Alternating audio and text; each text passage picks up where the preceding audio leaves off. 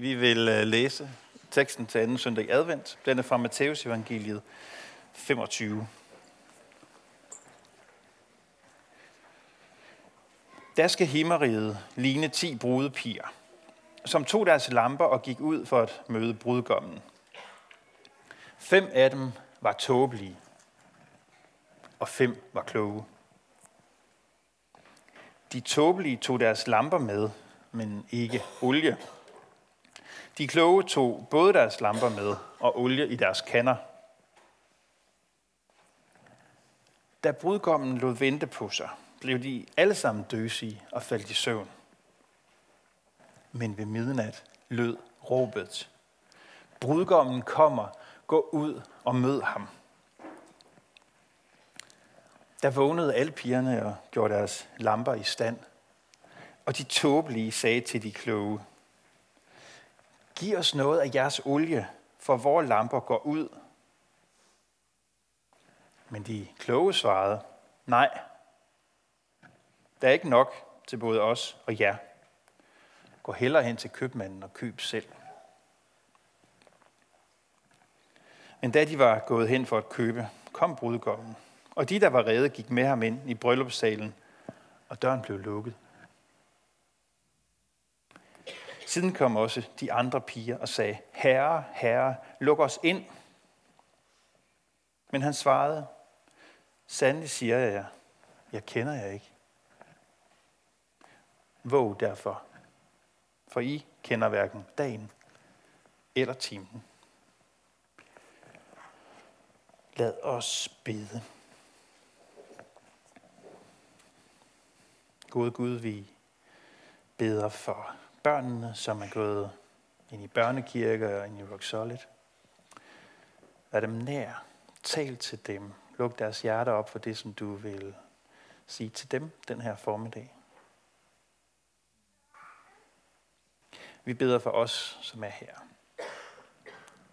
Vi beder om, at du ved din gode heldigånd vil sige os det, som vi ikke kan sige os selv, men som vi har brug for at høre alligevel.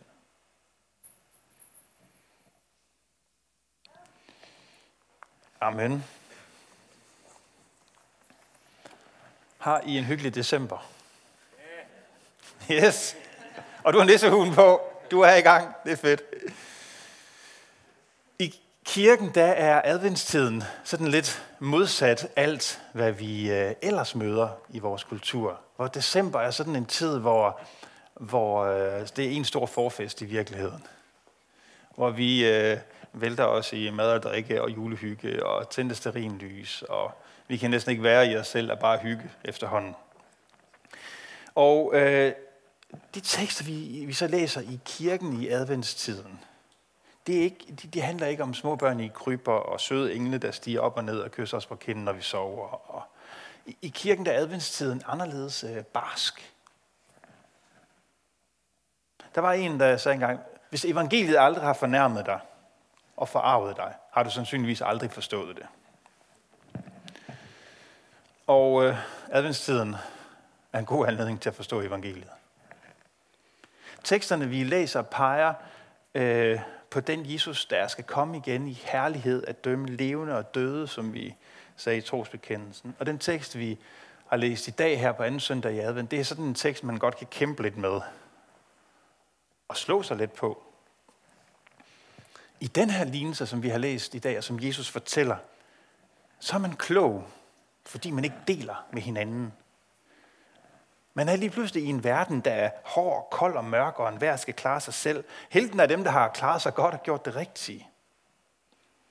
Og hvor fem stakkels piger går glip af årets fest, fordi de skulle løbe ned til købmanden efter olie ved midnatstid.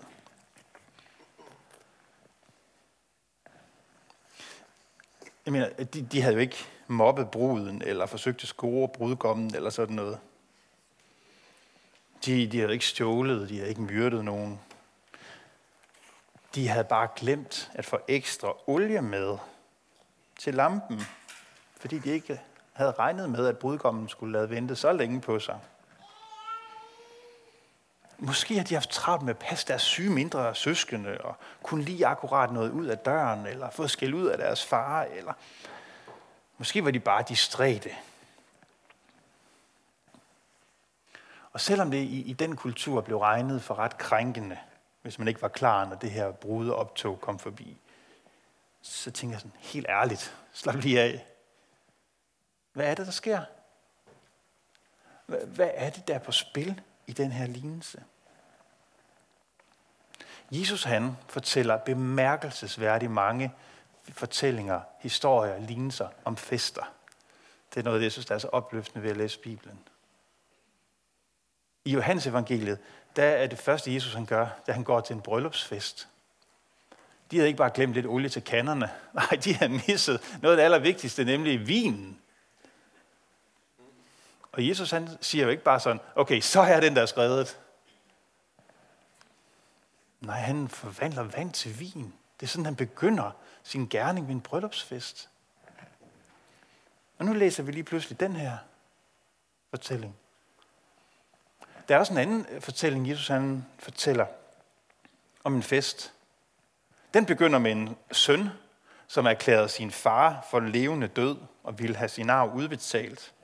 Da han så fik pengene i hånden, så rejste han væk og brugte hele formuden på udskejelser. Og så kommer han, mens han krybende tilbage til sin far, og spørger, om han må få lov til at arbejde der på gården. Og faren havde alle gode grunde til at sige, nej du, sådan leger vi ikke her. Hvad vi siger og gør, det har konsekvenser. Du er ikke velkommen med mit bord længere. Eller i det mindste, så kunne han da have forlangt sådan en passende sørgetid eller en kvalificeret forsoningsproces. Du har såret mig dybt, men jeg vil da prøve at tilgive dig, hvis du kan overbevise mig om, at din anger er ægte, og hvis du aldrig lover, lover aldrig at gøre sådan noget igen. Sønnen i den her fortælling, han havde ikke, han var ikke løbet tør for olie. Nej, han havde taget olielampen, kylet den i jorden, trampet og spyttet på den og var gået sin vej. Men faren løber sønnen i møde, kysser ham, sætter en ring på hans finger, giver ham pladsen tilbage som søn af huset og holder en kæmpe fest med det bedste stykke kød, de kunne finde på fire ben. Og inviterer alle til at komme og glæde sig over, at hans søn er kommet hjem igen. Okay. Så det spørgsmål, vi står for i dag, det er, hvordan kan de to lignelser være fortalt af den samme mund? Hvordan kan de to lignelser udspringe af det samme hjerte? En fest, hvor dem, der bare har glemt at putte olie på deres lamper, afvises brutalt og koldt ved en lukket dør. Og en fest, hvor døren åbnes på vid gab for en, der har forbrudt sig mod festens herre på alle tænkelige måder.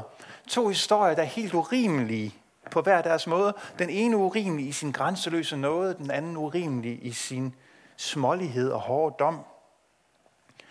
Har Jesus en dårlig dag her? modsiger han sig selv? Kan han ikke længere finde rundt i sit eget gudsbillede? Eller er det sådan, at Gud er rigtig sød og god og kærlig, lige indtil et bestemt tidspunkt, hvor han så forvandles til en kold og afvisende Gud over for dem, der ikke har gjort, hvad der blev forventet af dem?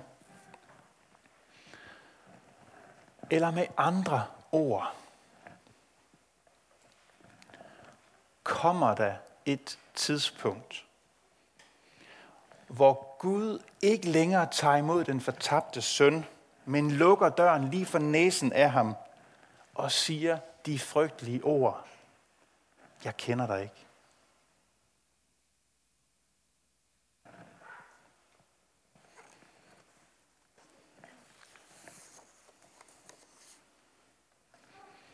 Er der en grænse for håbet?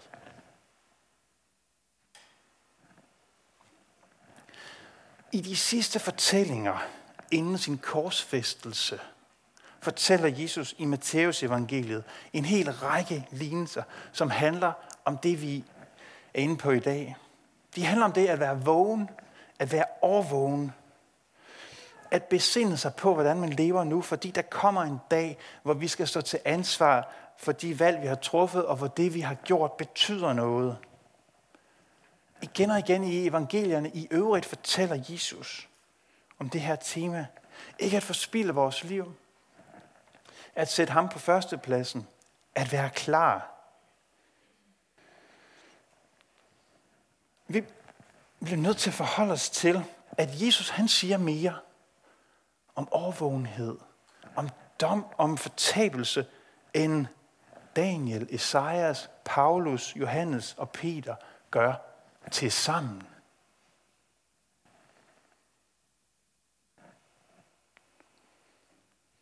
Og hvis vi afviser de her fortællinger, og siger, her må Jesus have haft en dårlig dag, eller det er urimelige fortællinger, så skal vi bare vide, at vi samtidig siger, at vi ved bedre end Jesus. At vi er mere barmhjertige end ham. At vi er mere vise end ham. Ellers må vi sige, at når han, som er kærlighed, fortæller os de her historier, så må det være, fordi de er vigtige, fordi de vil os noget.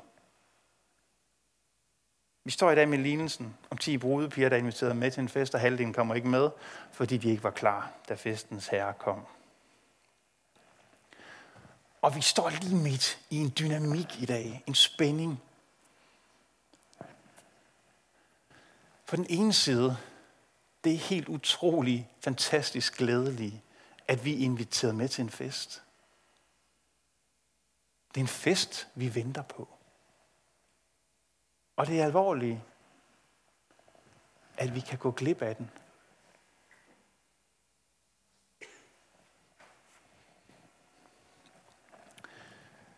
En bryllupsfest var i de her øh, landsbysamfund, som Jesus han øh, færdedes i her, øh, en kæmpe begivenhed. Når en ung mand, han havde udset sig sine udkårne, var han gået hen til hende, og øh, de havde aftalt, at de skulle giftes, og han havde rækket et bære frem mod hende. Og i det der citrende øjeblik, skulle hun så enten tage imod det, eller lade være. Og hvis hun tog imod det, så siger han til hende, nu går jeg hjem til min, øh, nu går jeg hjem til min fars hus og gør en bolig klar til dig. For i min fars hus er der mange boliger, vil han sige.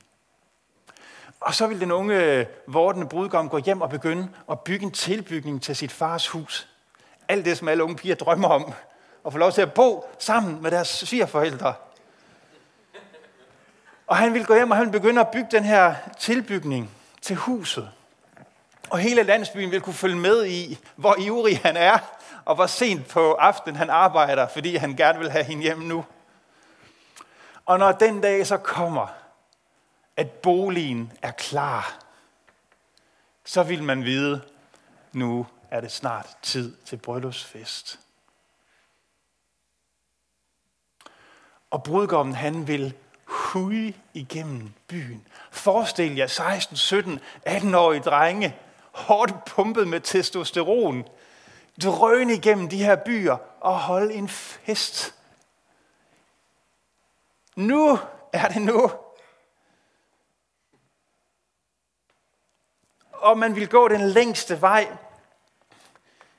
man overhovedet kunne komme i tanker om at gå i de der små byer, for at gøre festen så stor som muligt. Og alle ville komme ud af deres hus og være klar til at tilslutte sig til den her fest. For det ville man ikke gå glip af.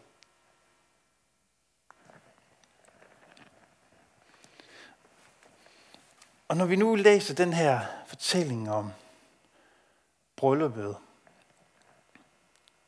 bryllupsfesten, som kom forbi, så tænker jeg, at vi skal passe på med ikke at presse lignelser til at fortælle mere, end de kan og vil. Og, og nogen bruger meget energi på at øh, fortælle, at øh, olien og lampen det er et symbol på det ene eller det andet, på troen eller på helligånden, og det kan det godt være, og vi må gerne lege med teksterne og lade dem tale til os. Og uanset hvilke billeder man finder frem til, så er den her lignelse i hvert fald, tænker jeg, ret enkel. Der var dem, der var opmærksomme og gjorde det, som øjeblikket krævede af dem, og dem, der ikke var, dem, der ikke gjorde. Vi kan også blive uopmærksomme. Vi kan blive kolde og dogne og ligeglade med det, der er vores, vores kald lige nu. Det der er øjeblikkets kalden på os. Vi kan tænke, at jeg finder noget olie senere. Men hos os hedder det noget andet. Vi siger måske i stedet, når jeg får bedre tid på arbejdet, så vil jeg gøre det og det. Eller når jeg får lidt mere overskud, så vil jeg involvere mig i det der arbejde og det fællesskab, som Gud han kalder mig til. Eller når jeg har bestået det her semester, så vil jeg huske at bede min morgenbøn. Eller når jeg får flere penge, så vil jeg blive en fast giver til overfor mennesker, der har brug for det. Og, og det kan være en god idé at sørge for at få bedre tid på arbejde, at finde mere overskud, at fokusere på at bestå et hårdt semester. Men vær ikke blinde for, at mange af os, der siger sådan, vi får aldrig bedre tid på arbejdet. Vi får aldrig mere overskud. Vi har altid et semester mere, der skal bestås, og du får aldrig penge nok til at give dem væk. Det er en alvorlig dag i dag, hvor vi læser den her lignelse. Det er en, det er en dag og en tekst, der besinder os, på, der kalder os til at besinde os på det liv, vi lever. Gør du det, du skal gøre? Prioriterer du rigtigt? Er der mennesker, du ikke har tilgivet, mens der var mulighed for det? I dag er det altså som om Jesus han tager ved os og rusker os. Hallo? Er du vågen? Se til, hvordan du lever, menneskebarn. Dit liv er kort. Bliv nu livsvågen. Kom til stede over for den fest, som er gået i gang, og som du kan gå glip af, både nu og en gang, hvor det ikke skal være andet end fest. Livet er skrøbeligt. Det kan gå i stykker mellem hænderne på os, og når vi venter det mindst. Og det kan blive for sent. Vi kan ikke lide at tale om det i vores kultur, men det kan blive for sent. Vi kan komme for sent til ting. Vi kan komme for sent til at få en meningsfuld relation med vores børn, mens de er små, for de bliver store. Vi kan komme for sent til at redde et venskab, der betød alverden for os, eller til at elske hende, vi elsker, eller til at le den latter, vi skulle have levet. Vi kan komme for sent. Og vi kan så let komme til at leve et helt andet sted, end hvor vi lever. Når jeg får ordnet køkkenet, eller gjort garagen færdig, eller når jeg bliver forfremmet, eller når børnene har lært at gå på toilettet selv, eller vi kan alle sammen have vores drømme. Og vi bærer alle sammen på tyngden af spildte øjeblikke. Det, det, det bærer vi alle sammen på. Pointen i dag er, at vi har kun i dag. Vi har kun nu. Vi har ikke andet. Og vi må blive livsvågne, vågne op over for det, som Gud han har givet os og sat os over for. Og hvis vi taber det, så har vi tabt det hele. Det her det handler ikke om alt det, vi skal stresse ud og gøre. Stress os, det kan vi selv. Det her det handler ikke om, hvad vi skal nå, og hvor mange lande vi skal nå at besøge, og hvorvidt vi kan drive vores karriere, eller hvor vellykket et kærligheds- og fritidsliv vi skal have, eller hvor prangende dit eksamensbevis skal se ud. Det her, det handler om, hvem du skal være opmærksom overfor.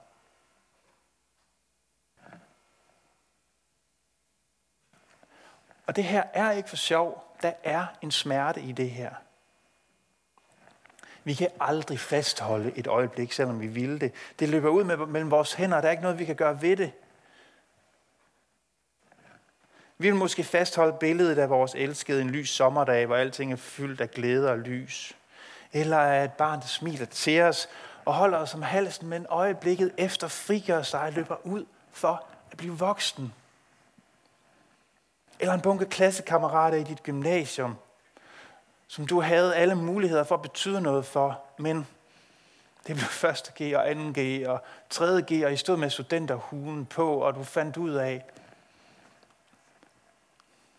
det skete ikke. Ting bliver for sent. Der er en dyb eksistentiel alvor over den afgørelse, vi står med som mennesker – Og Jesus han kalder på os. Han vil vække vores fornemmelse for, at det vi gør i dag har betydning. At der ikke er neutrale dage, der er kun nu. Det har betydning i forhold til vores medmennesker. Det har betydning i forhold til ham. En bibelkommentator siger sådan her. Siden tro er en relation med Gud, så vil der uundgåeligt komme et tidspunkt, hvor han vil sige, om der er en relation eller ej. Han vil fortælle os, om vi sagde ja eller nej. Ingen vil slippe afsted med at sige måske for evigt.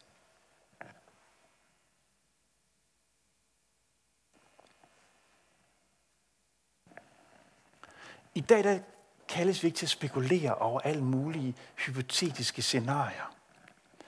I dag der bliver vi konfronteret med vores eget eksistentielle valg. Ikke de andres. For det vi ved, det er, at alle os, der er her nu, alle os, der har hørt den her lignelse læst op for os, vi lever. Vi kan tage imod Gud, eller vi kan lade være. Vi kan være livsvågne over for ham, der kommer med den store fest. Det vil ikke være tid for evigt. Ingen af os ved, hvornår vores tid kommer, men vi ved, vi er her nu. Vi er her nu. Vores liv, de bliver aldrig perfekte. Vi bliver aldrig perfekte. I den her adventstid, hvor vi er på vej frem mod julefest og glæde, så mødes vi af ham her i det her nu. Ham, som er fra evighed til evighed. Ham, som er den utrættelige. Den, der består. Ham, vi må klynge vores håb til.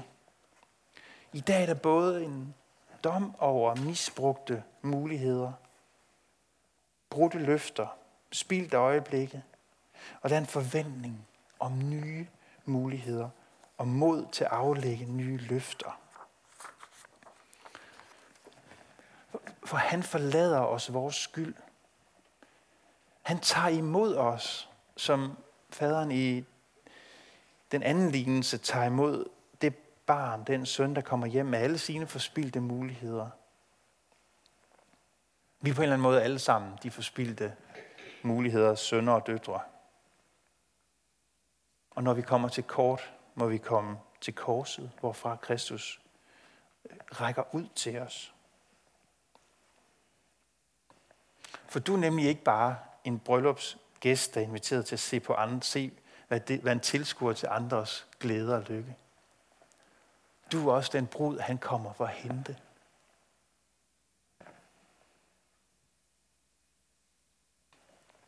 Så Jesus siger til os i dag, bliv vågen, bliv livsvågen. Afgør dig. Tag vigtige beslutninger. Og kort tid efter, at Jesus han selv fortalte den her lignelse, så stod han foran en lukket dør og hamrede. Da han på korset råbte, min Gud, min Gud, hvorfor har du forladt mig?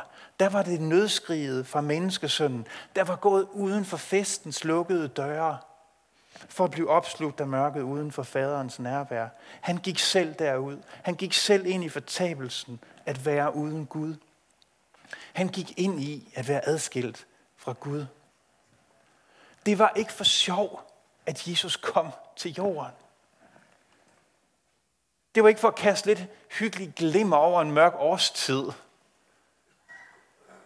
Eller være pebernøde garnityr.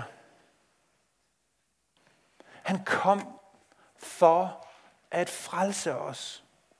For at helvede ikke for evigt skulle have vetoret over for himlen.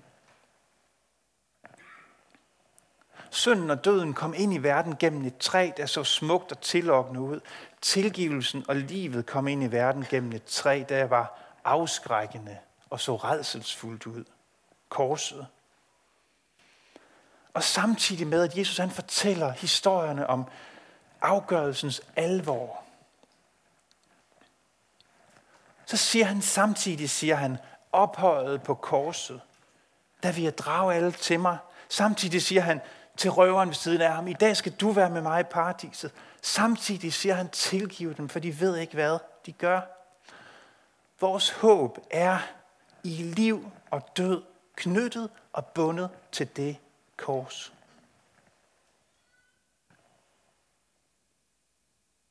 Det er vel derfor, vi bærer det om halsen, eller tatoverer det i huden, eller tegner det for vores ansigt og vores bryst, hænger det op i vores kirker og smykker vores gravsten med det. Der er ikke noget håb uden det kors. Og med det kors kommer vi aldrig til at være uden håb. Med kors er håbet uden grænser. Når han, som fortæller de alvorligste lignelser om at være vågen og være klar, selv går ind i mørket og forladtheden og døden, så er der altid håb. Og du kan ikke komme nogen steder, hvor der ikke er håb med Jesus. Og tag sådan en dyb indånding og le. For vi er inviteret til en vidunderlig fest.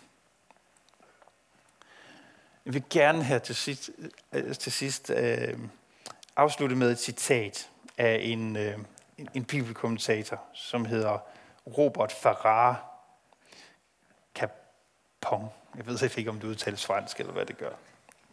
Når I kommer til slutningen, så kan det være, at I gætter på, at han er italiener. Men han siger sådan her.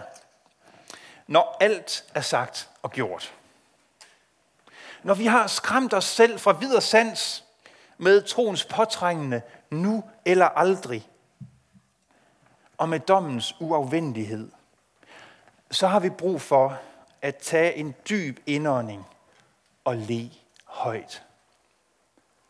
Kan, kan, kan vi gøre det? Kan vi tage en dyb indånding? Ah. Fordi det, vi holder udkig efter, er en fest. Og den fest, den foregår ikke bare ned for enden af vejen, mens den overvejer, om den vil komme til os. Nej, den gemmer sig allerede i vores kælder. Den banker i vores vandrør og lærer sin vej op af kældertrappen. Og det, at vi ikke ved, på hvilken dag og time den endeligt vil brase ind i køkkenet og suse rundt i huset, det er ikke redselsfuldt. Det er alt sammen en del af nådens forunderlige eventyr. Tilgiv billedet, der kommer nu. Gud, siger han, er ikke en sur svigermor, der kommer for at tjekke, om det porcelæn, hun gav os i bryllupsgave, er blevet skåret eller skrammet. Han er en sjov onkel, med en salami under den ene arm og en flaske vin under den anden. Vi skal våge at vente på ham. For det vil være sådan en skam at gå klip af alt det sjove.